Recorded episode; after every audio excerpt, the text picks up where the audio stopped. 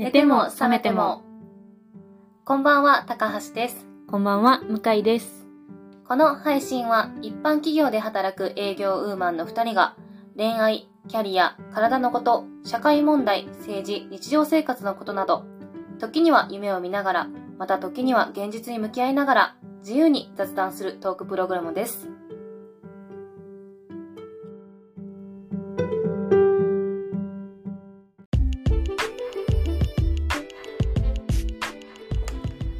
様です。お疲れ様です。仕事終わりですね。お疲れ様です。久しぶりですよね、多分。確かに仕事終わりの録音って久々久々っていうかで出張行ってあったし。そうやなえ？収録自体久々？収録も久々じゃないですか ?2 週間空きましたよ、あそうあそっか多分。うん。まあねなんかほんまに時経つの早ないうん。うん。早い。めっちゃ短から。えでも分かる関 PM2.5 なのか、黄砂なのうか、んマスク外してるからなのか、めっちゃ短から。えでも花粉やばくない？うん。肌ザラザラです。私も顔めっちゃ向けまあ顔向けてるのはまた別のあれもあるけど、あのこの前向井さんに言ってたやんあの夜起きて顔めっちゃ濡れてると思ったら自分の鼻水で起きる花粉症すぎて。そう花粉症すぎて。花粉症のえ皆さん知ってます？花粉症の鼻水ってサラサラなんですよ。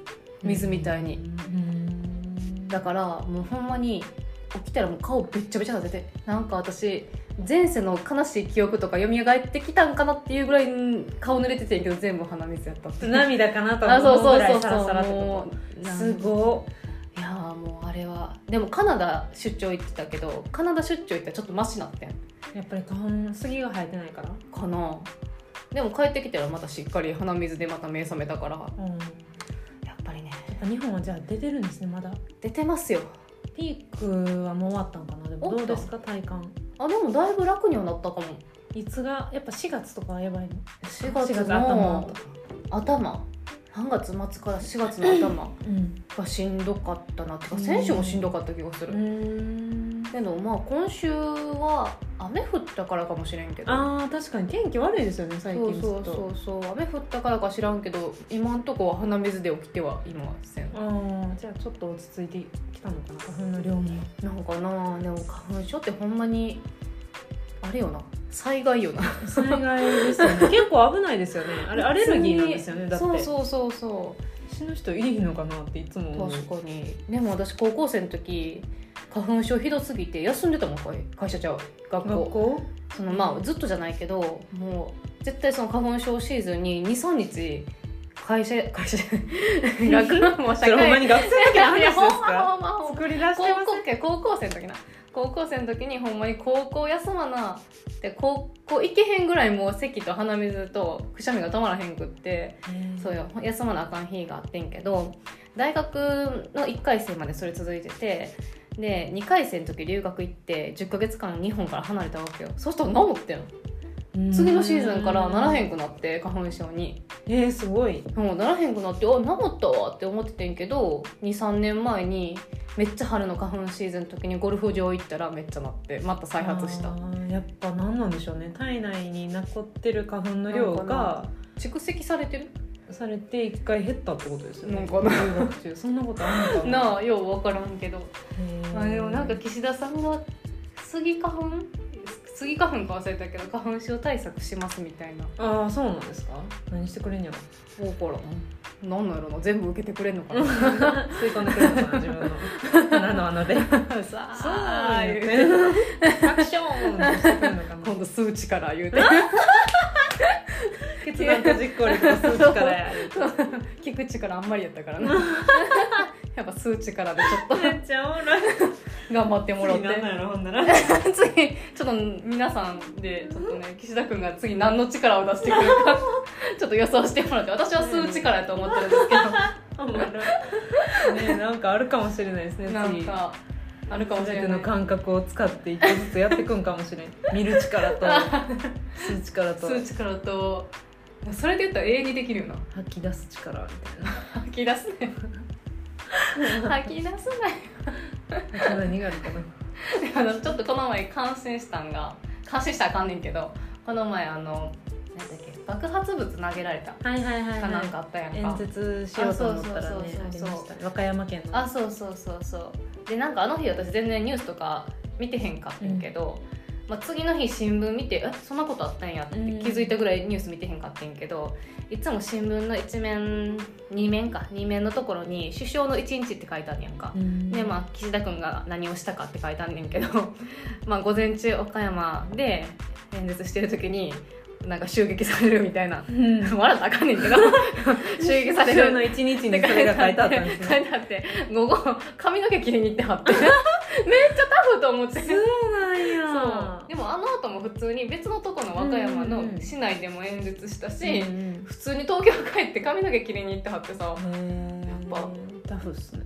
髪の毛切る力もあるな。思って思ってこれこそ整える力や。整える力。これこそやっぱり行動力決断とあうん。実行力。あそこなんや。やなって思って。役も立ってへんけどな。ちょっと感心しました。なるほど。はい。もう週末選挙ですからね。ああそうそう。今日はねその話を、うん。この前も選挙でしたけど今度は第2弾。第2弾後半戦ですのでちょっとね、あの今回もまた選挙の話したいと思うのではい。ろしくお願いします。お願いします。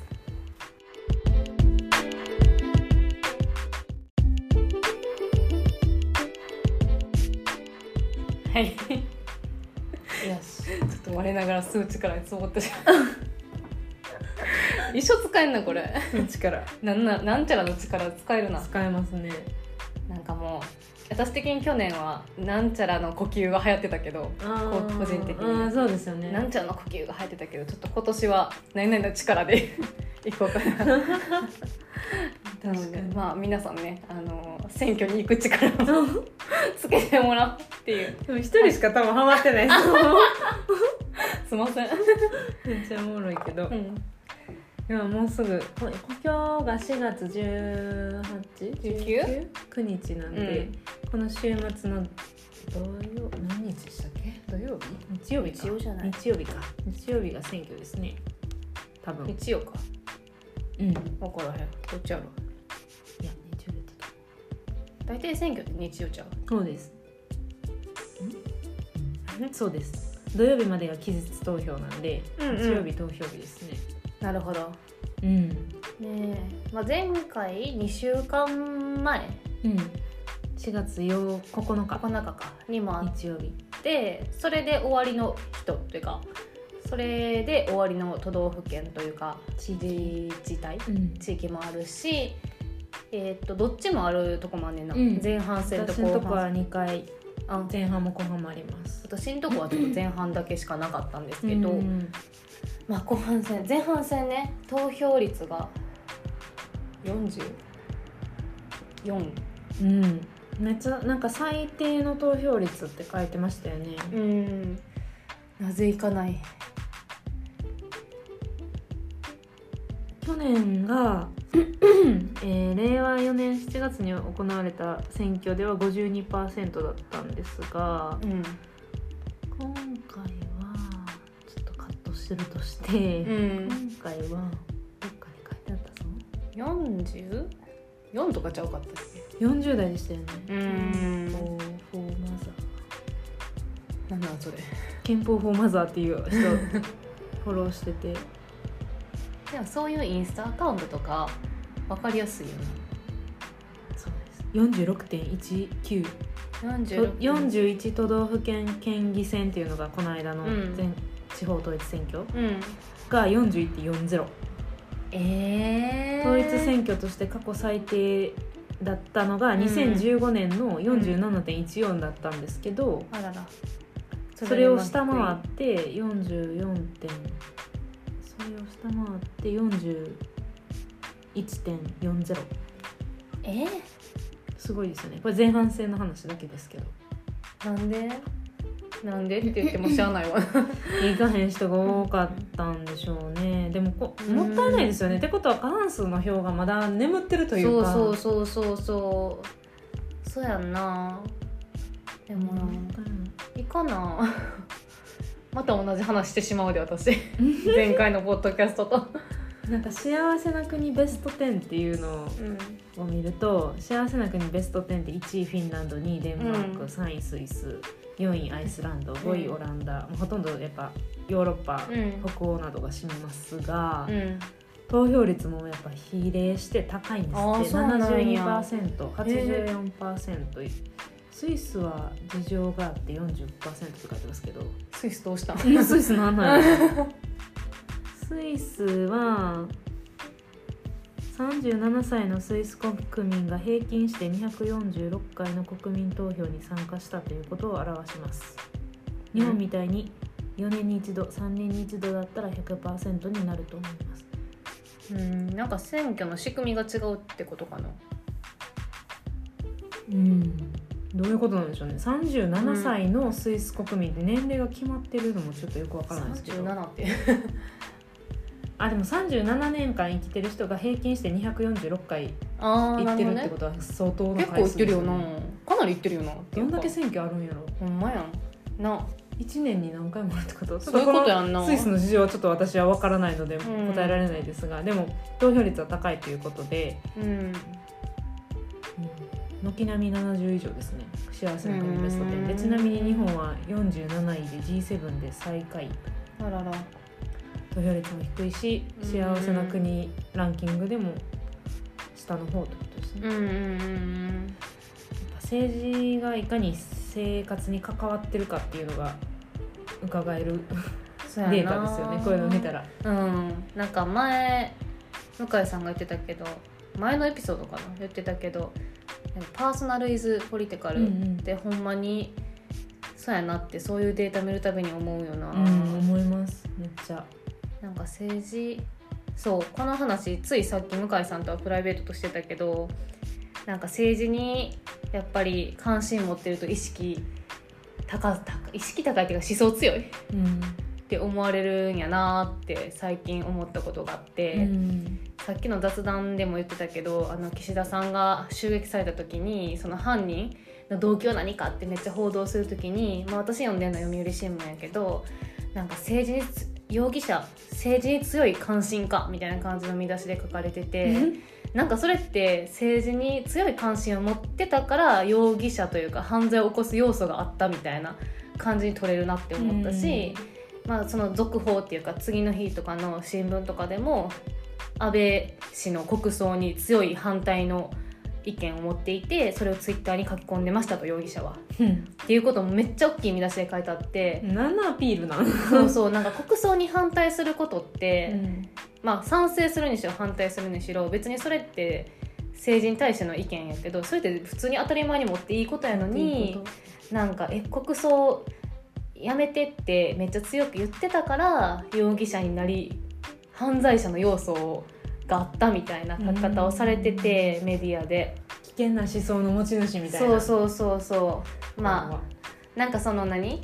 今の政権に対しての恨みを募らせたっていう意味ではその国葬に反対してたっていうのを書くのはまあまあうん。因果関係として見えるというかなるほど。まあそういう考え方もあるかなって思うけどその政治に強い関心かって書いてんのがすごいあこんなん書いたら政治の話もっとしにくくなるやんみんなって私は思って、間違いない。なんかこんなんで投票行こうって私もなんかすごい言いづらいな 言い自づらくなるかもって思って。そう者そうそう。みたいなそうそう私もえなんか普通になんていうの岸田さんとか次殺しに行くん自分ちゃうんみたいな感じで思われるのも嫌やなって 思っちゃったしなんかそういう意味では結構周りのなんか前回の話とかでも政治に関心持つことって当たり前のことというか、うんあの税金を納めてその税金で議員が働いてる以上政治に関心を持つことって義務じゃないみたいな話をしてたけど、はい。なんか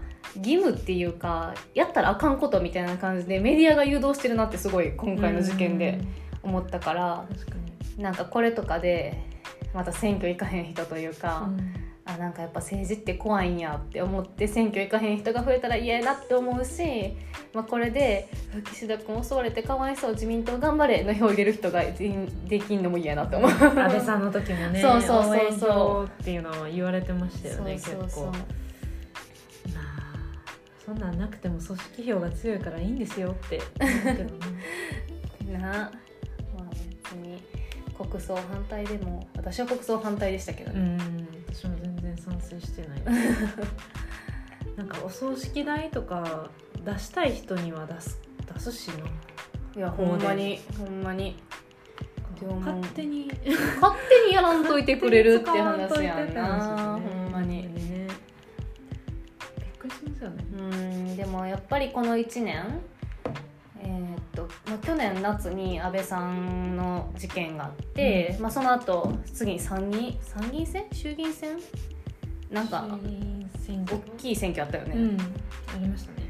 あの時は、まあ、みんな安倍さんかわいそうっていうので自民党に入れた人が多かったと思うけど、その後にいっぱい統一教会のこととかいろいろ発覚したわけやんか、うん。やばいカルト教団とつながってたみたいな。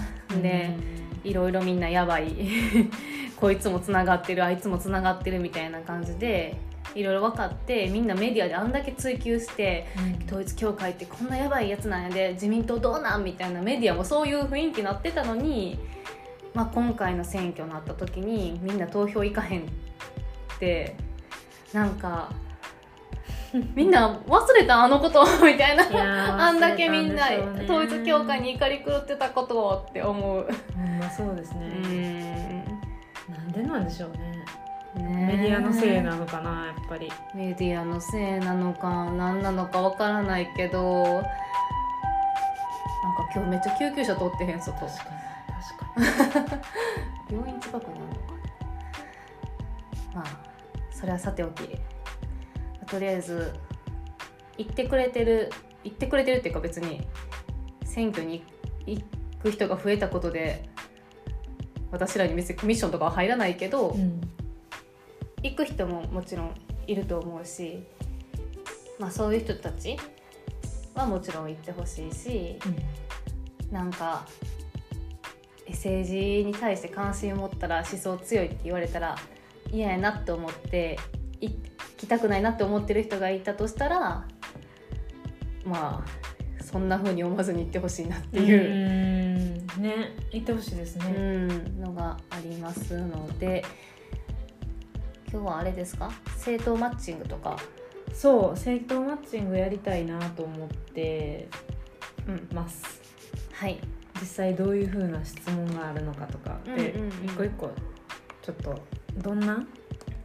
選挙で投票先を決めるときにどういうポイントでこのせこの選挙を見たらいいのかとかうん。どういうポイントでどの政党に入れたらいいのかとかうんちょっと参考になるかなと思ってうん一緒に勉強しながらちょっと見ていきましょう。うんうん。何のサイトそれは？これは選挙 .com っていうサイトで検索するときにあの選投票マッチングとか政党マッチングうん。で統一地方選挙2023って入れたら出てきます、これは政党のあれやんな。その候補者っていうよりかは政党自体ですね。今回のせい。20の質問に答えるだけで、あなたの意見に最も近い政党をマッチングすることができますと。なるほど。じゃあ、みんな候補者とかいろいろいると思うけど地域で。まあまずはでも、まあまずは政党。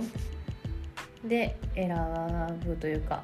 政党で一回候補を見てみて。うんうんで最後結果が出た時に一つの政党だけがバーンって出てくるわけじゃなくて何パーセントあこ各政党とあなたの意見は何パーセントマッチしてますってなってるからもし自分の地域でベストマッチした政党がなかなかったらじゃあ次セカンドマッチの結果の政党にするとかでも参考としていいと思いますよ。なるほど。まず1問目全部で20個あるのでちょっとうん。サクサクっと。原子力発電所の再稼働を進めるべきですか？エネルギー価格の高騰や火力発電所の老朽化などにより電気料金上がってますよね。上がってる上昇や電力需給の逼迫が問題となっており政府は現在停止している原発の再稼働を目指しています、だから自民党公明党とかは原発を動かそうとしてますよね。確かに、うんうん。これを良しとするか否か否か。で、うん。選択肢は結構幅があって賛成とやや賛成中立やや反対反対5種類あるので選びやすいと思います。なんかそんなにうん。めっちゃ賛成じゃないけどでもやった方がいいっていうのも分かるしみたいなやったらやや賛成とかね。確かに。分からへんかったら中立とか。うん。で答えやすいですよね。確かに。このサイトの何がいいってメリットデメリットが書いてることがありがたくない？ありがたい。この原発今回だとね。原発再稼働すべきかどうかっていう問いやんな。はいなんか政治私もこのサイトを前使ったんやけど、正直自分が全部政治のこと分かってるかって言ったらそうじゃないし原発のこと言われても正直私からすると何が良くって何が悪いかっていうのも、もう一回ちょっと教えてほしいっていう段階から来てるから、このサイトはこの原発再稼働をした場合のメリットとデメリットっていうのを書いてくれてるからそれはありがたいよね、ありがたいですね、うん、しかも結構中立に書いてある、えっと、これはメリットは電力を安定して供給できるようになるほか電気料金の高騰も抑えることができます。CO2 が発生しないので脱炭素への貢献も期待できます。デメリット。事故やテロといった安全性への懸念や放射性物質放射性廃棄物の処分が課題となっていますまた廃炉の際には莫大なコストがかかりますと。うん。で下に一応詳しく知りたいっていうボタンもあるからもしかしたらもっとあんのかな。確かに。で詳しく知りたいを押すと電気代高騰や電力逼迫は喫緊の課題っていうコラムが出てきてなるほど。ロシアによるウクライナウクライナ侵攻や円安にようんり火力発電発電に使用するエネルギー価格が高騰し電気料金が今上がってますと。はいまた火力発電所の老朽化も問題となっており特にエアコンを使用する季節の電力需給が需給が逼迫する懸念が高まっています。うん。現状では再生可能エネルギーや節電省エネに大きな期待はできないためうん。原発再稼働への期待が高まっていますが安全性を懸念する声も依然としてあります。となるほど。え難しいこの問い。私はでも反対かな。うん。その心は放射性廃棄物って後のこと何も考えられてないし、ん。処理の仕方もなんかちゃんとされるのかどうか決まってないのに結局今も福島のうん。あの事故があった後のフォローアップが何もできてないのにうん。なんかそのリ危険性リスクを全て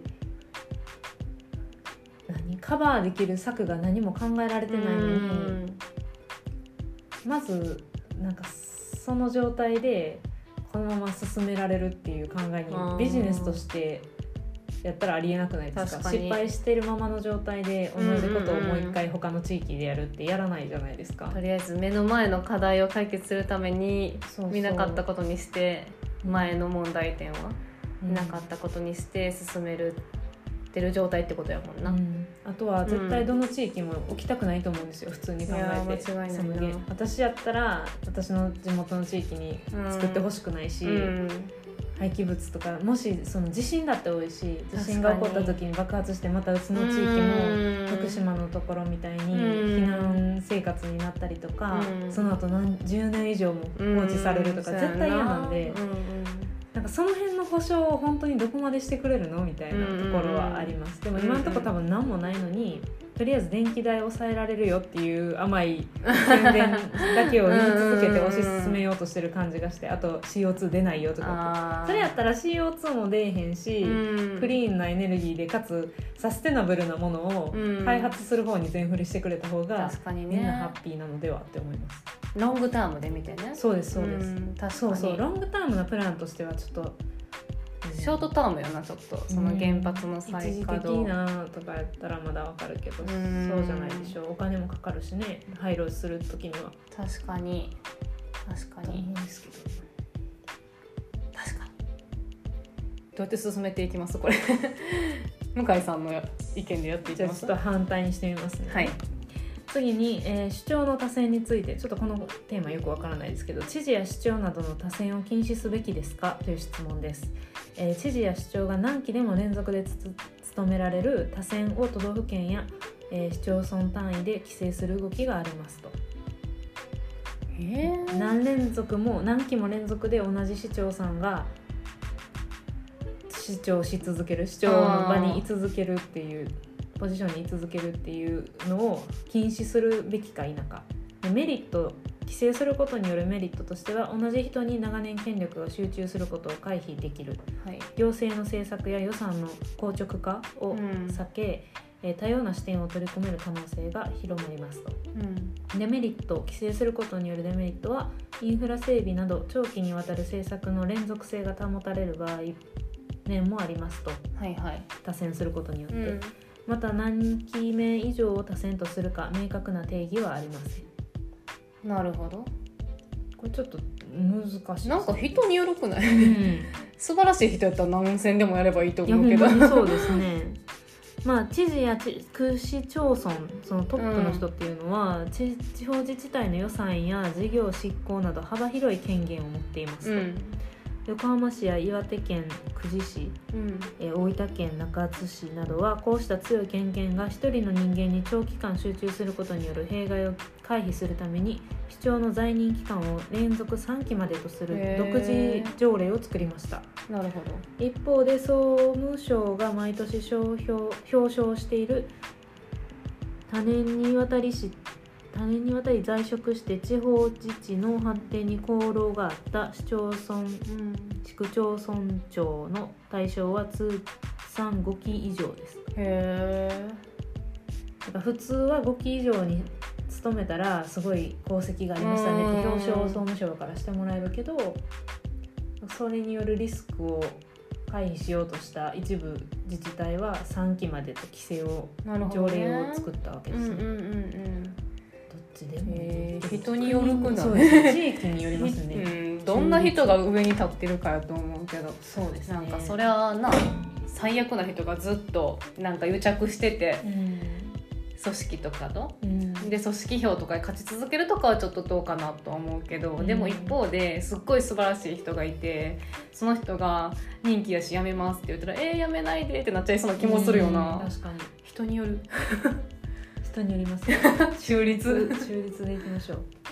同性婚同性婚を法律で認めるべきですか？当たり前じゃん。これはもうもう当たり前じん。ゃん賛成ちなみにデメリットは何て言ってるんですか？まあ一回とりあえず読みますね、はい。メリットは婚姻関係があれば相続や、えー配偶者控控除などの対象になります。また諸外国から性的少数者 LGBT などに理解のある国と評価されれば日本に優秀な人材が来ることも期待できます。なんかちょっと違うな。なんか新しい観点。そうですね。デメリットとしては日本の伝統伝統的な家族観が崩れることを懸念する声があります。また同性同士が結婚するには憲法の改正が必要であると主張する有識者もいます。やったら嫌だよねなんかこの間これについてツイッターで見てたら、憲この憲法改正がこの選挙によってというか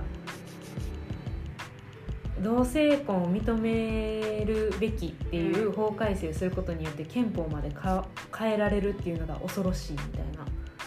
そのその憲法はもう何よりも守らなあかんものって言われてるのにあみたいな。な絶対的な神であるも憲法を変えそこに手を出していいのかお前はってことでも自衛隊すぐ明記しようとかほんまにだやってるちょっとなんかわからない。そのガバガバ具合そうそうなんかほんまになんかそのその辺ゆるゆるやな思いなんやそれ。ゆるゆるやないかって思いますけどそういう声があったりとかあとなんか犯罪につながるリスクが高まるみたいなのが言いません、でも言うけど同性でも異性でもそうやでみたいな。な。なんか別に同性に限った話じゃなくないっていうのに全部片付く気がすんねんけど、何でしたっけ？その移民の人がうんうん。日本に永住権とかを求めてい同性婚を認めてしまうと、うん。女性同士のカップルとか男性同士のカップルのふりをして、うん。日本にこう渡ってくる外国の人が増えると危ないみたいなのが不法不法不法というか不まあ。法というかまあそうやって。ってことやな。え別に異性婚でもそれはあるんじゃない？成婚でもあると思います。成婚の方がなんならナチュラルですしねなんかありそうやけどな、パッうんでもなんかそういう声もそのリスクがより増えると多分異性婚だけじゃなくて同性も解放すること母数が増えるからっていうこと、うん婚多分そういうこと婚なんちゃうかな。姻体制っていうか婚姻のスタイルのうん。バリエーションが増えるから母数が多くなるっていう意味なのかな。でもそんなん。でもそんなん、一応でも日本でも世論調査では同性婚に賛成する割合は増えているそうですけどね。伝統的な家族観という観点から反対する声も少なくありませんと。なるほど。伝統的な家族観ってもうほんまに伝統とかもでもどんだけ重視してる人が今の世代にいるんでしょうね。ほんまにね。あでもこの話していい？ちょっと話長長くなりすぎてたちょっと言ってな、うん私のネイリストの人の話。うん。私のネイリストの人私いつも話合わへんくて苦痛な 人なんやけどそうやっなん？40代30代後半か40代ぐらいの主婦の女の方でなんか同性婚の話になぜかなった時になった時にえ同性婚の人周りにいたら嫌やみたいなこと言ってはって。えなんか聞いたことあるえなんかあれ？荒いかな？みたいな。荒い秘書感かな？と思いながら。その読めちゃいます嫁かもしれんあの姿見たことないしもしかしたらそうかもしれんえなんでなんですかでなんでなんですかって聞いてんうんそしたらえもしあ人間ってまあ環境によって影響されますよねともし私が住んでる地域お隣さんおお隣さんの方がゲイカップルですと。お隣さんゲイカップル向かいのゲイカップルですと。周り私のコミュニティ全員男性同士の夫婦夫婦っていうかカップルが住んでますと。なったら私の夫も絶対ゲイになると思うんですよってそういうもんじゃないから。そういうもんじゃないからみたいな。そういうもんじゃないから。かなんか、まあ、絶対影響されるっていうふうに言ってはってえでもそんぐらいで影響されるもんじゃないと思いますよって言ってで逆に今のじゃあ同性が好きな方って、まあ、今その異性愛者のコミュニティに住んでたらじゃあその人たちも自然その人同性愛者の人も異性愛者のコミュニティに住んでたら異性愛者になると思われてるんですか？って聞いたら、うんまあなるんじゃないですか？みたいな。だって今少ないじゃないですか？みたいな、うん。同性愛者の人ってみたいな。安くなく見えてるだけやねん。してるだけというか少ないことにしてるだけやんと思いつつも、あもう戦ってもしゃあないわと思ってちょっとお手上げしちゃってんけど、うん。その人とはもう毎何回もちょっとバトルやりとって やりやりとってるから最近私のネイルの写真とかもインスタに上げはらへんねんけど。クレーマーと思これわれてる。はやと思う思想強いと思われてるから絶対に。えーそうなんや。でもなんかそういう人もまだいんねんなってちょっとショックやった。へーまだ若いのにね。若いしまだ子供小学生と高校生と小学生高校中学と小学生の子供にはってあーなんかそういう風な教育をしてるのかしらって思うとちょっとなんか悲しくなっちゃうった。ん確かに。ね。いやもうほんまに私のエピソード私らのエピソード想像力と思いやり聞かしたろうか思った BGM 流したろうか今度思って。メール始まる前に再生ボタン押したらもう そっから止めれへんから2時間ぐらい。詰め合ってるから「すいません止めれませんわ」言うに。流したろうかしたってごめんっていうちょっと話ずれたけどっていうことがあったのでなんかそういうまだその人が世間一般的な意見やと思わへんけど、うんあこういう人もいるんやなって思った。しかもその個人でどう思うかはさ、まあ、正直自由っていうかさ、なんか「お前も同性婚、うん、OK になれ!」とは言えへんけど、うん。みんなに。でもそれを客商売ネイリストっていう客商売で普通に私に「えちょっと同性婚ってちょっと」ってこのご時世で言ってきたことを言ってくるほどその人にとっては同性婚って受け入れられへんことなんかなって思ったらちょっとなんか悲しくなっちゃったというかね。当事者じゃなくてもこんなに悲しい思いになったというか絶望してしまったな。うん。っていうのがありました。うん。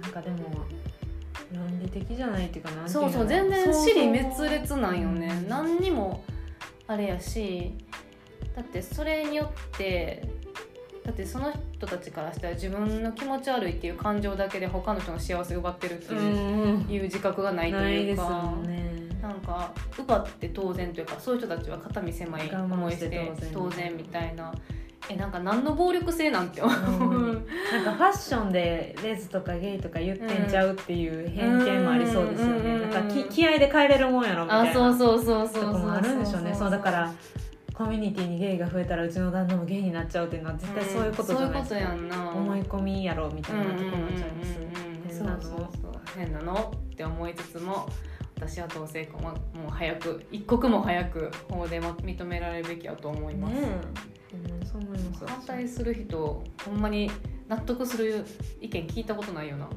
聞いたことない。なるほど。いやだからほんまになんか家族のね伝統性やっぱ大事にしてる人は でもそれを言い続けますよね。あ。伝統性とは？伝統を壊すみたいなてか別に関係ないやん。なんかその人お前の人生そうそうそうそう。なんの？みたいな。そうなんかお前の人生をもう伝統的な家族感保っとけねえやんと他の人にも強要すんなよって話やんでもそれがなくないつかなくなるって思ってるんじゃないですかね。日本からその異性婚みたいなわかんないですけど。分からんけど怖怖っ。じゃあ次いきますね、はい。次はこれ私めっちゃ大事と思います。はい。給食費の無償化について、うんうん。小中学校の給食費を無償化すべきですか？で、えっと、メリット無償化することによるメリットっていうのは世帯ごと世帯ごとの経済格差に左右されず子どもたちの健全な食生活が維持できます。また給食費の滞納にもえ滞納に対応する教職員の負担軽減にもなりますと。一方無償化するとデメリットとしては無償化すると将来的に続ける必要があり、えー他の政策に予算が必要になった場合に動かしにくくなる場合、ま場面側面がありますと。で、えー、と負担するのは誰ということなんですけど学校給食の費用は長らく設備費と国と地方自治体が補助し、うん食材費は保護者負担という法律で定められてきました。あ法律で定められてんねやうん。しかし円安に伴う物価高騰を背景に地方自治体から保護者負担も軽減する動きが広まり国も無償化に乗り出そうとしています。子育て支援のための無償化については反対する人は少ないでしょうが今子どもたちのために始めようとしている無償化の財源を将来今の子どもたちが負担をすることになる可能性もありますと。はどう思います？あ無償化ししたらいいと思う。てかしてほしいと思う、ね無償化してほしいですようね、ん。デメリットはなん、まあ、将来的な財源将来的にってこと？でももっと削れるとこあると私は思ってるので、うん。な削れるとこある、のまあ、議員の給料とか、削ってもらって。そうそう。軍拡するって言ってた6兆円のお金で全部給食費も含めて大学までの卒業費用学費も無償にできるぐらいの金額らしいんですよ、あそうでもそのお金その財予算を一切使わずにその6兆円っていう財源を全部今軍に使おうとしてるのが岸田君なんですけど、えー、異次元の少子化対策とは？あね言ってましたよねそんなこと。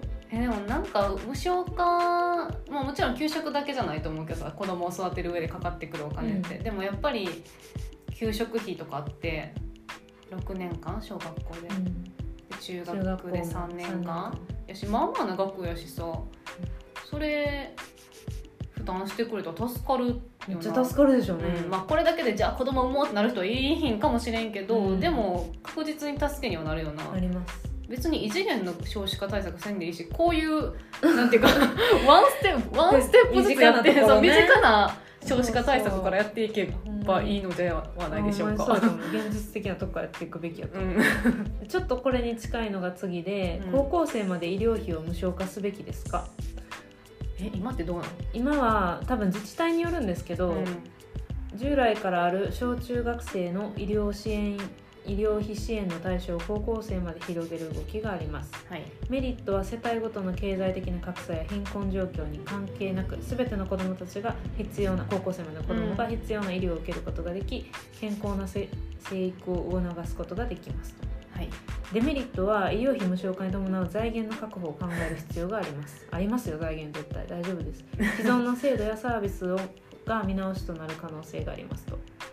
でリスクとしては過剰受診の恐れも。小学生や中学生の医療費は市町市区町村が助成してきました。これまでは。女性の対象を高校生まで拡大する動きは子育て支援の一環で給食費無償化とともに全国に広がりつつあります一方で子どもの医療費の無料化が過剰な受診を招いているという結果を示す実証研究も存在しており国全体の医療費のこうさらなる膨張につながる恐れもありますと。でも医療費負担してくれな今の若い子たちの健康が保たれないのであれば確かに。無償化してほしいですけどね。うん子供増えた方がさ長期的に見て政府にとってもお金増えることならへんのかな？そうなりますよね。なあだって働いてくれたらその分税収増えるやん。うん。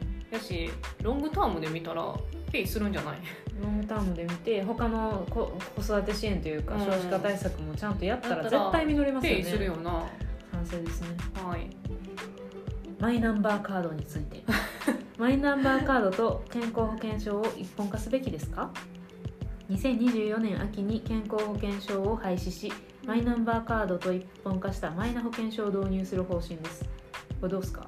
えなんかこれ私いまいち分からへんのが政府にとってこれ何のメリットがあるの？個人情報が得られる。あ管理できる。あなるほどね。でなんか銀行とかうん。の情報とも紐付けられるから口座とも紐付くので全部。うん。だから全部壺代になると思うんですよねこれって正直。ああなるほどね。私はね 私はそうそうなるんじゃない。だからやりたいんじゃないって思うんですよ。うんなんか私結局金儲けのために。なるほどね。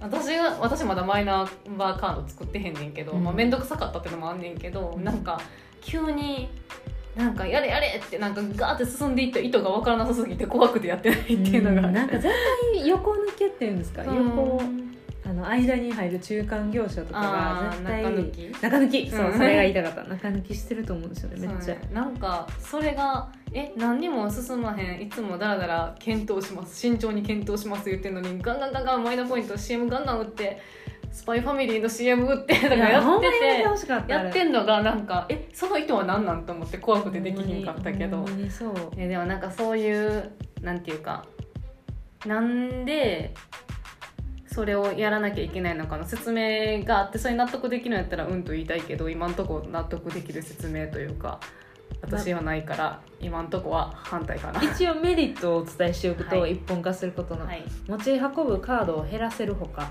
うん。転職や転居時の切り替えの手続きが不要になります。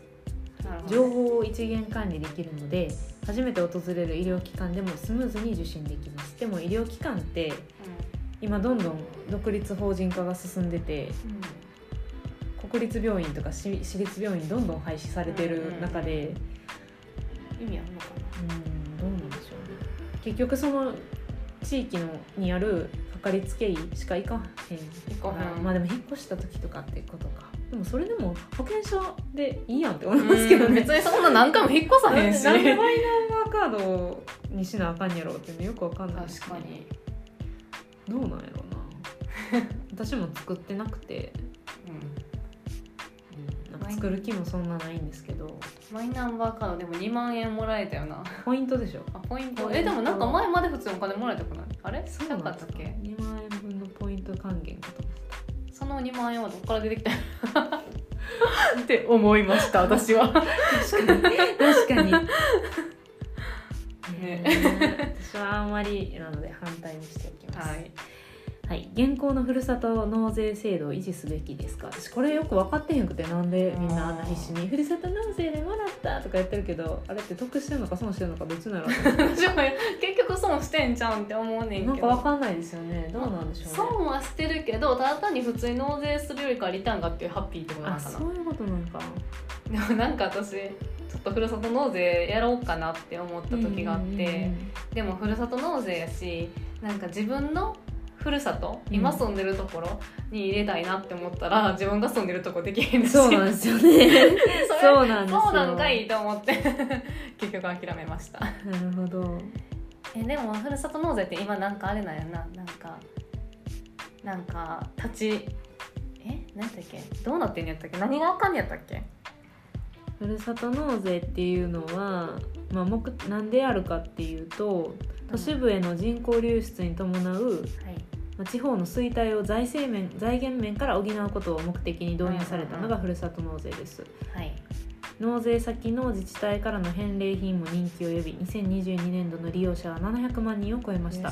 一方で税金は本来国や自治体が住民に提供する生活インフラや福祉サービスに必要な経費を住民が負担するものであり人口が多い都市部からは住民から納められるはずだった税金が流出していることになります。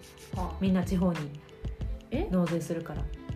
そうなんえでもその人たちってその人が例えば東京に住んでてさうん。大阪にふるさと納税してたらさでも東京にも納税してるよその人。住民税などの控除が発生するんですってふるさと納税をすると。あ自分が住んでるなるほど。地じゃあ東京都に払ってないわけじゃないけど払う額がちょっと減ってるってことだと思いまなるほど。す地方を税収面で応援する趣旨で始まりましたが住民サービスを提供する自治体の一部から財源が流出しています。なるほどね。変なだからその自分の地域の住民税をちょっとでも安くでき,、できる。はい。よっぽど高い住民税のところに住んでる人からしたらもしかしたらすごいメリットがあるあんのかな？サービスなのかもしれないですけど私はちょっとよくわからなくてやったことないんですよね、まあ、でも写真インスタにみんなあげるじゃないですか大体。なんかすごい美味しそうな食べ物とか果物とか。う美味しそうやなとは思いますけどあんまりメリットが別にやめるあれもないと思うけどやれもう好きな人がやればいいんちゃうってまあ感じで。中立？中立かな？中立かな。じゃあ次憲法改正について。これもはい大きいトピックですね、現憲法9条に自衛隊の存在を明記すべきですか？日本の国防を担う自衛隊が憲法に位置づけられていないということは問題であるという指摘もあり自衛隊の存在を憲法9条に明記すべきという声がありますと。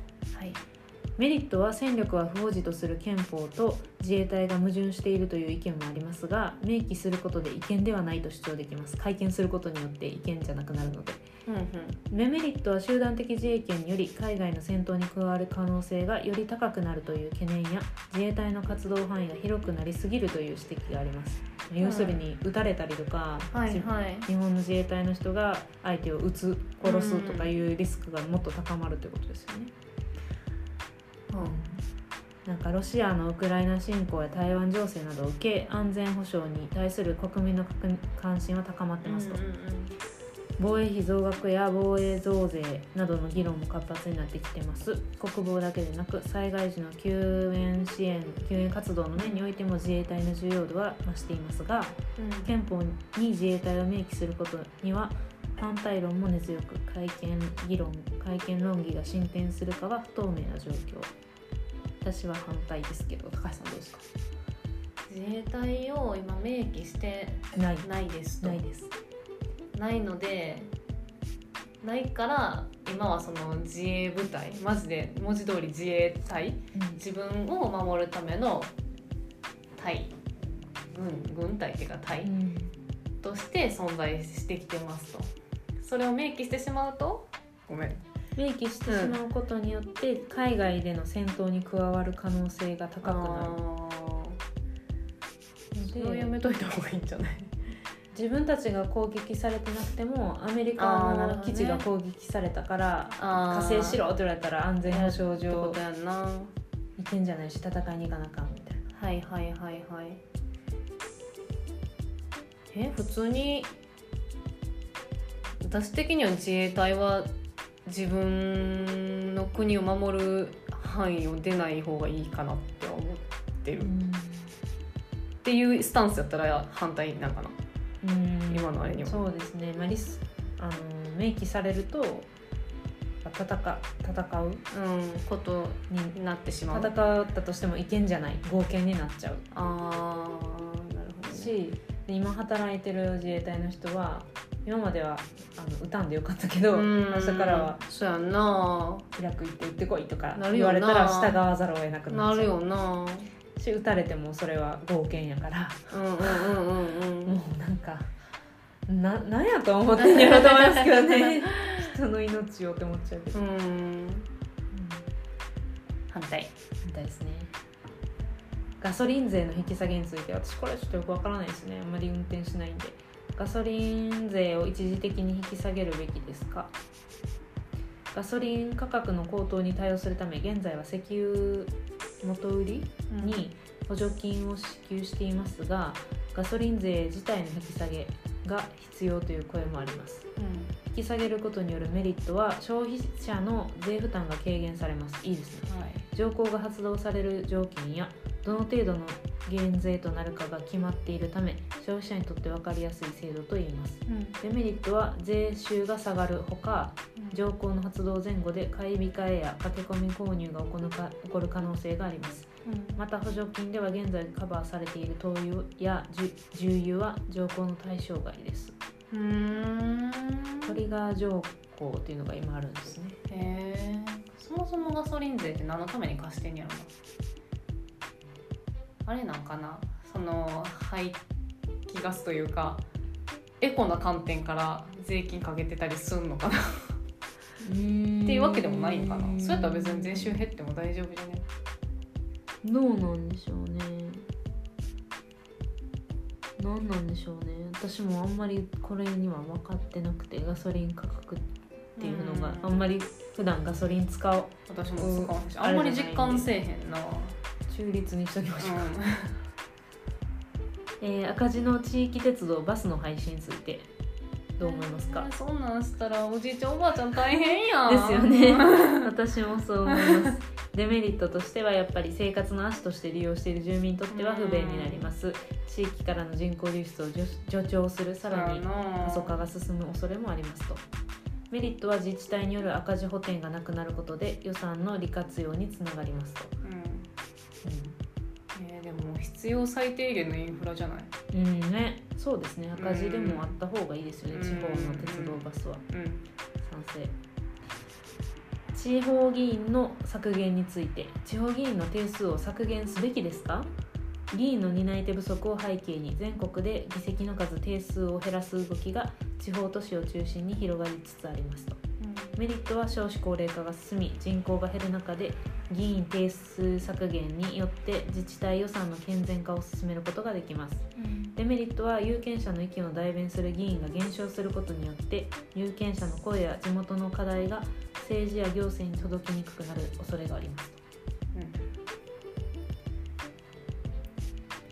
どんだけ減らすかにもよる確かに。どう思う？そら3人とかなって全員自民党とかやったら終わりね。自民党のあれになるし、うん確かに。まあ別に自民党だけじゃなくってもさ別に公明党でも立憲でも何でもいいけどさ、うんうんうん。ってなったら怖いなって思うけどかといっていっぱいなんか無駄に100人でも嫌やなとは思う。そうですね。そのバラエティを持たすほどの余裕というかうんいろんな人の意見を持たすほどの議席はいると思うけどそれ以上はいらんというかだからその見極めが難しいなでも地方議員やから別にそんなそんないらんのかいやいらんっていうかそんなにもともと100人も何人もっていうのはないでしょああそうなんかなどのレベルの地域を想定してるのか分からへんけどあそうか確かにまあでもそうなんでう何もうゴリゴリにどっかの思想強すぎ思想強すぎるって言葉使ったらちょっと嫌やけどあんなに偏った思想の人たちばっかりにならへん議席やったらいいと思います、そうですよね。3人とかやったら、まあ、みんな同じ政党になっちゃうかもしれんけど、うん。まあ、20人30人とかやったらさすがに何人かはちゃうやろうみたいな。まあね確かに。そうですね。どうなんやろ。でも議員定数っていうのは人口規模などをもとに各自治体が人数を定めていますと、はいだからまあまあまあ適正適正を大体決めて適正っちゃ適正ね。しかしまあ近年は選挙の立候補者数が定数を下回ることで投票なしで立候補し立候補者全員が当選する無投票の選挙も少なくありません。なるほど。確かによく聞く。確かに。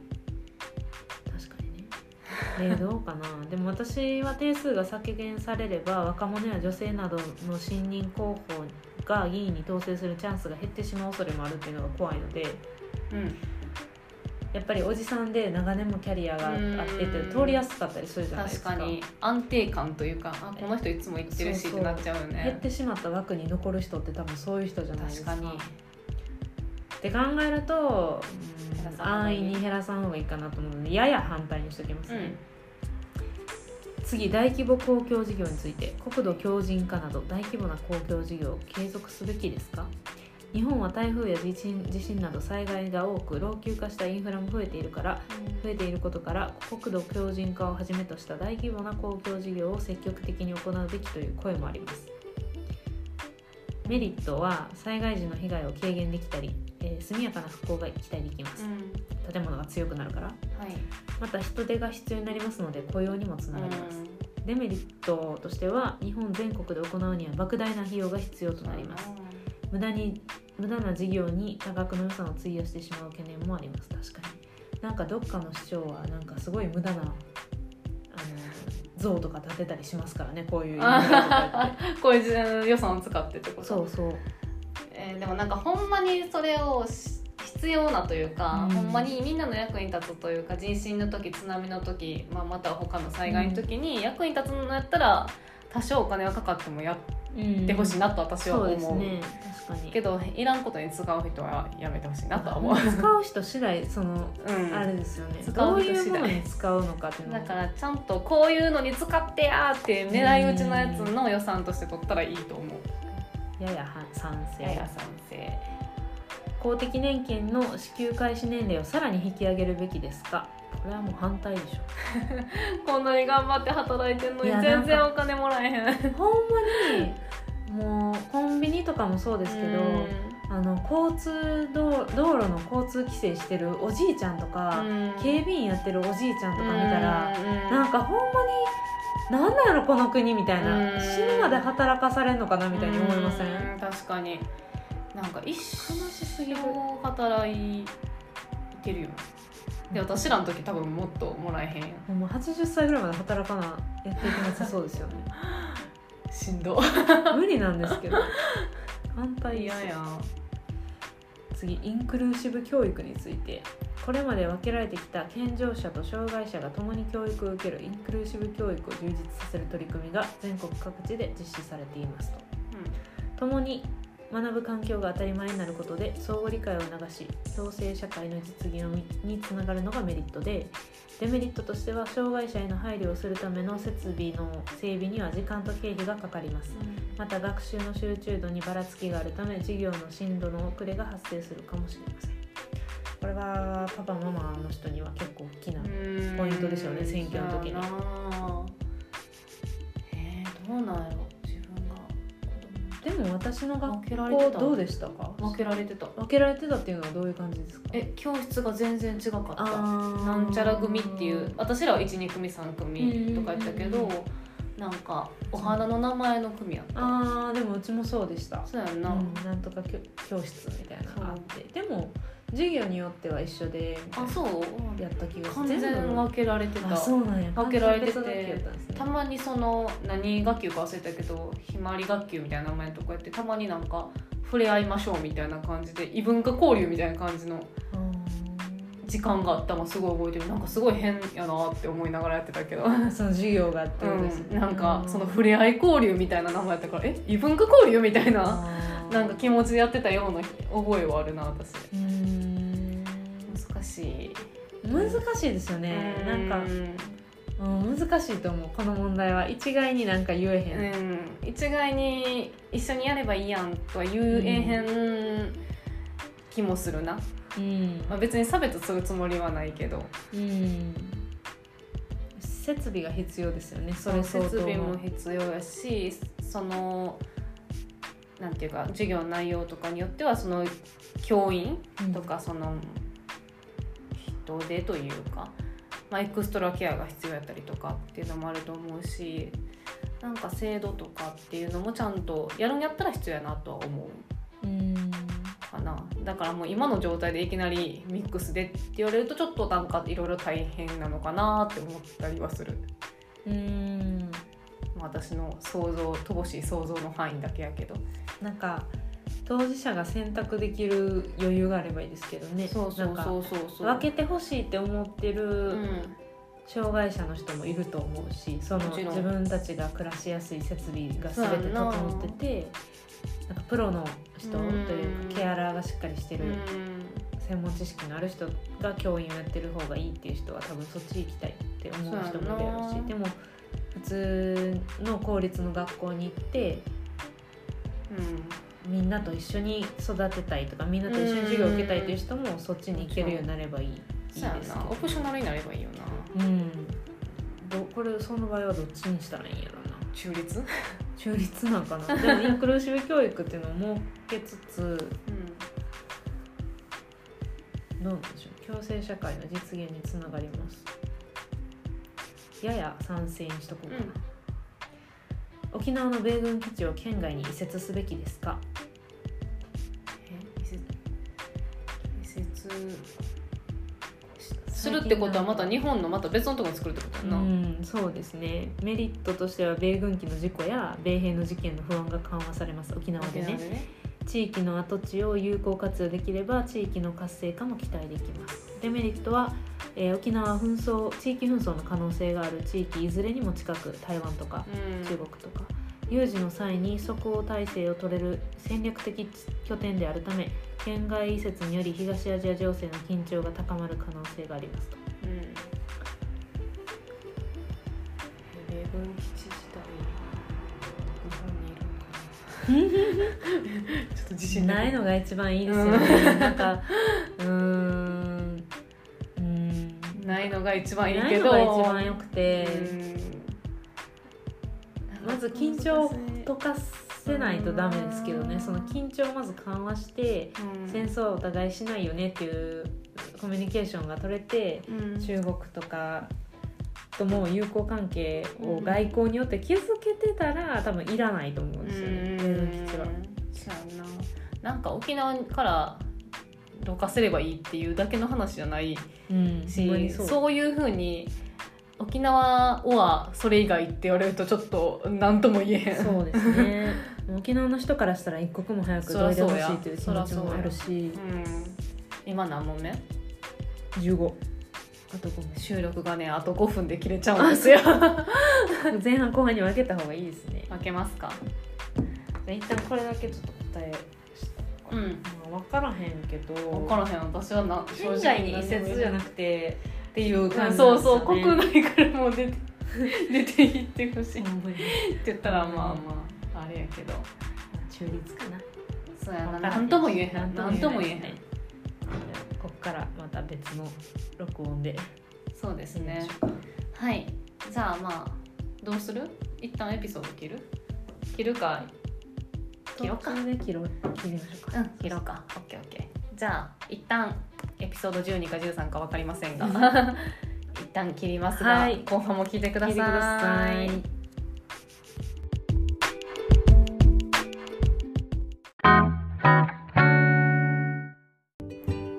はい。はい。では今度後半いきます。あと4問あるので選挙マッチング投票マッチング。政党マッチング。政党マッチング。16問目が、えー、と行政サービスの民営化についてうん。地方自治体の行政サービスの民営化を進めるべきですか？どうでしょうか？地方自治体の業務のスリム化や経費削減の一環として行政サービスを民間委託するケースが増えてます。うん。郵政民営化とかそうでしたよね。うんうんうんうんどうすどう思います？えー、民営化したらいいやんって思っちゃうけど例えば役所の業務うん公営バスをはじめとして民間委託は今後増えることが予想されますと。バス？バス。市バスが？とかが。市じゃなくてどっかが高くなったりとかするんじゃないそれは嫌やな。うん。えでもなんか別に民営化していい事業とかもちょっと今思いつかへんけどあるはずやなとは思う、何でもかんでもその地方自治体とかが国とかがやらんでいいんじゃないのっていう業務もあるとは思う。うんなるほど。何かは分からへんけどなるほどね。でも水とかも結構問題になあります確かに。こういうのななんか確かに。水を民営化してしまうととか病院を独立法人化してしまったことによってとか、いはいはいはいはい。ろいろ問題はありますよね。うーん確かに。その金持ってる人しかそうやな確かに。いいものが得られなくなっちゃうというか。だってほんまに利益をつい民間にやるってことは利益を追求する企業やしやっぱり企業も別に儲けるそう儲ける儲けなきゃやっぱ成り立たへんからやっぱ儲かるスキームに組み込まれてしまうと困ることも確かにいっぱいあるな。ありますね。一旦反対にしとくか。やや反対。やや反対最低賃金時給ご1500円まで引き上げるべきですか？賛成ですね。これ上げてもらえます。高齢者福祉よりも少子化対策に財源を優先して配分すべきですか？これちょっと悪意ない？うんこの質問。ねど高齢者は子供じゃないよね。全員ですよね、うん。中立かな。中立やなどっちもカバーせよっていう。う、ん。都市部への人口集中を是正すべきですか？これ面白いですね。え？東京など都市部に人口が集中しているき人口や企業を地方に分散して日本全体を活性化しようとする動きがあります。集中している人口や企業を地方に分散する。あー。人口や企業を地方に移転すれば地方での人口回復や雇用創出と地域経済活性化につながることが期待できますがデメリットとしては都市部の活力を削ぐことで日本全体の成長を鈍化させる動きもありますと。うーん是正しようと思ってできるもんなのかっていうのも ちょっと疑問なんやけど。どなんなんかな。大きい企業とかに「お前らちょっとあっちの方行け」とか言って地方に飛ばすってことかな。うん。そういうことなんかな。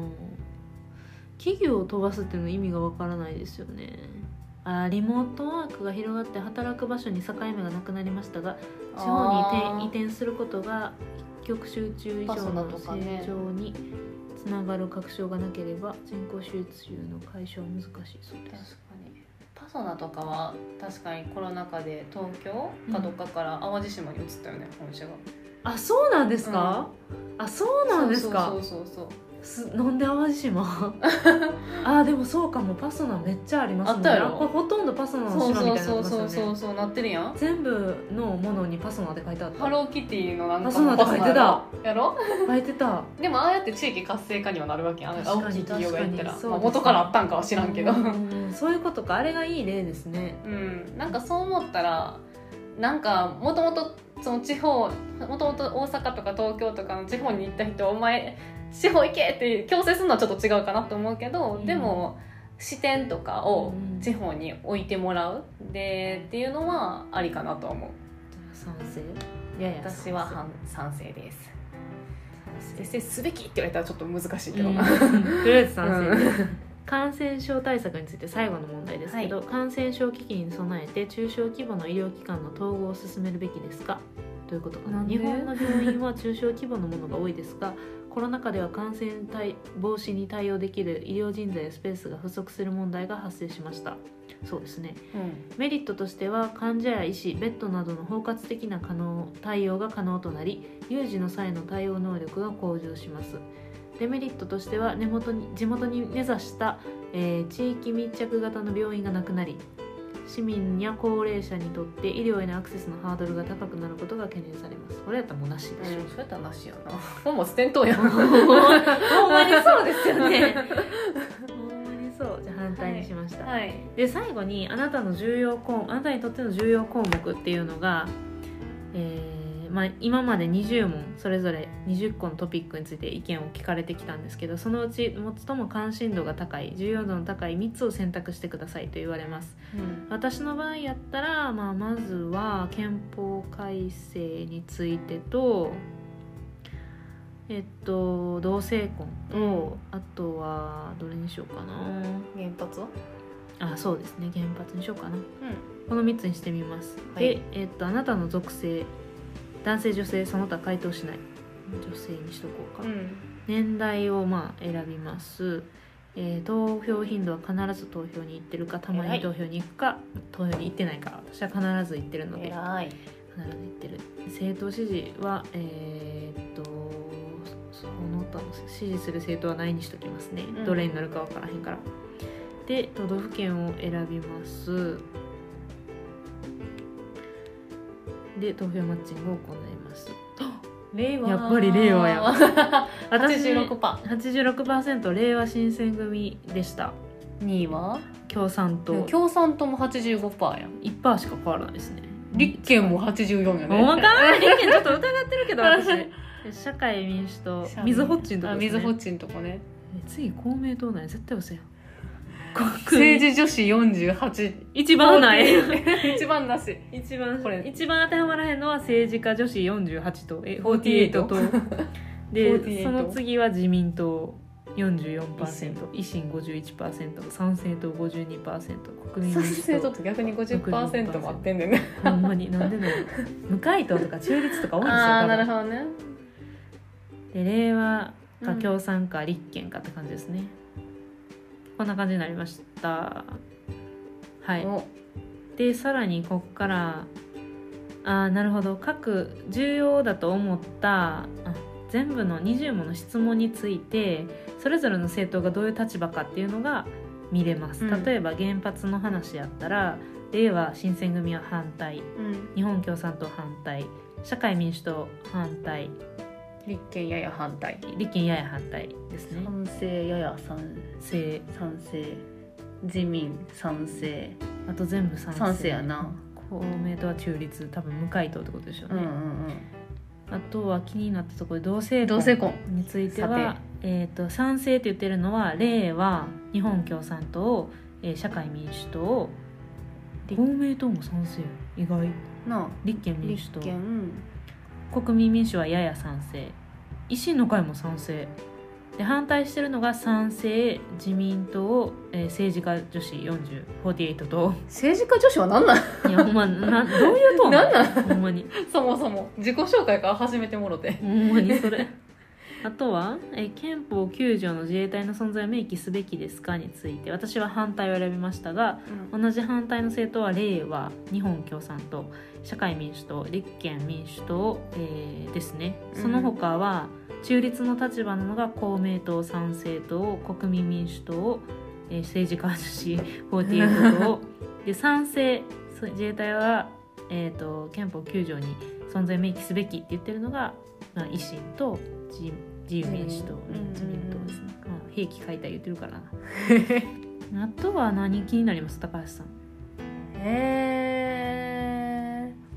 さっきのあの高齢者は少子化対策のやつにみん。ななん。て答えてるのか気になるえっとですね高齢者福祉よりも少子化対策に財源を優先すべきと優先して分配すべきと言ってるのが、賛成って言ってるのが公明党参政党政治家女子うんでやや賛成って言ってるのが維新。国民民主。みんな他は反対って言ってるのは社会民主党。社民はじゃあ高齢者の福祉の方が大事って言ってるってこと？うん。なでものかまあとうんこの質問自体をには反対ってことや反対って言ってる中立って言ってるのが残りの、まあ、自民、えー日本共産党。令和新選組、えー立憲民主党ですねなるほどね。この質問でも悪意あるよなマジちょっでとあの ー分かりにくいですねうん意図が。うんうん何を聞きたいのって思っちゃう。ほんまに。そうそれこれパパとママどっちが好きぐらいナンセンスいやなほんまにそうですね。あるよな。確かに、まあ、こんな感じででも分かりやすいというかそれぞれの政党が結局どういう方向を向いてるかも最後見れるので、これ分かりやすいね。ね。なんか候補者のやつとか全部読むの正直面倒くさいやろうし、うん。これで決めんのもありですね。いいいいというかこれで決めました私は正直。あ この前の選挙は。あそうなんですね。この前の選挙はあのどこマ公示ッチやったんですか結局。えー、どこやったっけな？覚えてます。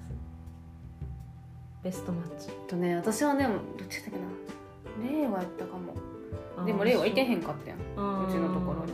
ででお母さんが「お母さん公明党なっちゃった」とか言って何回も何回もやり直して「よかった令和になった」とか言ってたけど。そういう遊びじゃないねんって思いながら。そういう遊びちゃうんねんとか言いながら「え絶対嫌や公明党」とか言いながら。そういうふうに思うのもなんかちょっとバイアスかかってるなと思うねんけど。でもめっちゃ頑張って何回もトライして「やった令和なった」とか言ってたんだけど。なかったんでしょ令和。なかった結局。なかったからまあもう立憲しかないか言うて立憲に入れましたが立憲に入れましたとか言っていいんかな。いい入れましたが私は、うんうんまあ、私は大体、まあ、正直今まで立憲にずっと入れてたので、うん。はい、立憲に今回も入れました、私はこの間地元で県議会うん。が県県議会選。演技改選、があった時は、えっと、令和がなかったので令和1番になって2番目が共産党って前もうん。これ前回やった時も同じ結果が出たのでで共産党は出てはったんですよ。で共産党に入れましたそれで、うん、令和ってどこの地域にいんの？なんかあんまいいへんくない。でも前回はいた。前回はいた前回はいた今回は多分ねあ地方にはいてな。いのかな。地方にはいてあそういうことかもしれないですね。うん。前回書いた私前の選挙は令和に入れたと思うんですよ、うんうんうん。前の前の選挙の時、はいはいはい。去年。うん。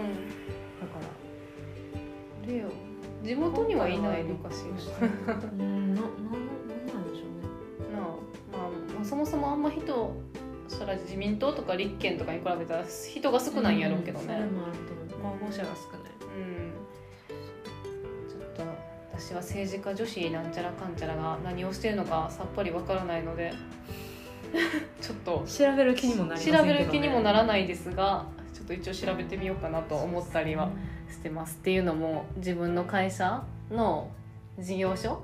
この前行った時にあの地方の選挙の看板出た時に、女子なんちゃらに変わったと思つ思ってたのにあの NHK 党のあの真っ青な服着たあのスーツ着た党首立花さん？立花さん。うん。となんかその候補者のポスターがあってえ？まだいるやんって思って。あ なんかどうなってんのって思ったからちょっと調べようかなと思ってます。ー私はもうなんか全然マッチしてへんし調べる意味もないかなと思って。いやだってもうどの次元でって思うもんな、うん。NHK の時から。そうそうそう。お前だけどの次元の話してんねんって話やもんな。ほんまにそうなんですよ。ちょっと、まあ、こんなったら NHK と熱烈なファンに殴られるかもしれない。殴られるかもしれないキャストをぶっ壊すと言われるかもしれない言われるかもしれんけど。言われるかもしれんけど、まあ気をつけな気をつけなあかんけど。まあ選挙ね。忘れずに見ましょう、いある人はね言ってくださいね。こんなん今私たち2人で喋りながらやってたからちょっといろいろ時間かかったけどあの3分あればできますから。選挙行く前にピャピャっと見たらいいですしはい。ヤフーニュース見てる時間あったらできます。ほんまにそれ。インスタ見てる暇あったらできます。できるできる。のではい。ぜひやってほしいしうん。投票行かないとねほんまに変わらないし、うん。むしろ自分が嫌な方向に変わってしまう可能性の方が高まるだけなのでまあ今の現状でハッピーな人はハッピーですよっていうので今の政党というか今の与党に入れればいいし今のやつが嫌やなって思う人はそれは違うところ、違うとこ行かないといけないし何にも黙ってるだけだとほんまにほんまになんか流されていくだけで終わっていくしそんなんで逆に文句言ったらあかんでって思います生活に文句言わんといてなって私は思います、うんそんな政治に口出さへんくせに。うなんか人に任せにしてるくせに文句言ってる状態やからそれはちょっとどうかなと思うので行って私はないけど次の選挙は。うねえ頑張ってあとなんか自分が終わったって思っても自分が行ったって思ったらぜひぜひその友達にも行くように大体行ってへんと思うんで友達の人も、うんうん。マジで私は頑張っていろんな人に行ってなって言ってるけどそのうち何人が行ってくれたか分からへんけど、うん。前回も、うん。まあ、声かける友達に言われるって結構大大事なきっかけになると思うんで、確かに身近でこういう話していくのもいいよね。いいですうん。なんかこういう話どんどんオープンバーとかでしていきたいなと思う、ねえそういうスタンドとか作ってみたいですよそうねそう。この前だいぶ前向井さんとバーで喋ってた時に横の人に絡まれたもんな政治の話してたら、まあそのめちゃめちゃ維新男でした。ね その人の意見はちょっとさておき。まあでもな一応そういうディスカッションができる場がそうそう楽しかったですよね。あんのはいいなと思うし、うん。そのえ思想強とかじゃなくってえそれってどういう気持ちなんですか？どういう考えなんですかって言えることはいいことやと思うし、うん楽しかったです。もっとああいう風な空間まあうざがらみとかされたくないけど、うん。でもそうやって普通に意見交換健全にできるのはいいかなと思うから、うん。ぜひねやればいいと思うしさっきの投票マッチングでもメリットデメリットって私このトピック分からへんしって思って諦めるんじゃなくってメリットデメリット見て考えればいいと思う。そうですね。自分の意見ですからうね、んと思います。はい、はい。ちょっと編集が大変になりそうやけど。そんなことないでしょ。つなげるだけですが。頑張ります。はいじゃあちょっと次の収録はもしかしたら間空いちゃうかな？そうですね。またでも帰ってきたら選挙のフィードバックもしたいしちょっとはな今回話せなかったいろいろ面白いプライベートな話もしたいですよね、うんうんちょっとな選挙の話続いたしな。そうですね。うん。やし。みんなも恋しいと思うけど しばらく待ってもろて。そうよね。待ってもろて高めてもろて過去のエピソード聞いてもろて。何回でも聞いてもろて。はい。じゃあもうちょっとでゴールデンウィークなので、はい。あの皆さん選挙行って気持ちいい感じでゴールデンウィークを迎えていただければと思います、ははい、い、良い週末を選挙に行ってご飯食べてね、そうです。家族で外食して帰りましょう。日曜日は、うんうん。そうですそうです。じゃあ選挙行ってください。よろしくお願いします。お願いしマます。ジで。レフェレンスあげましょう。はい。そうですね。はいじゃあまた次回。また次回。はい。お会いしましょお会いしましょう。うさよならさよなら。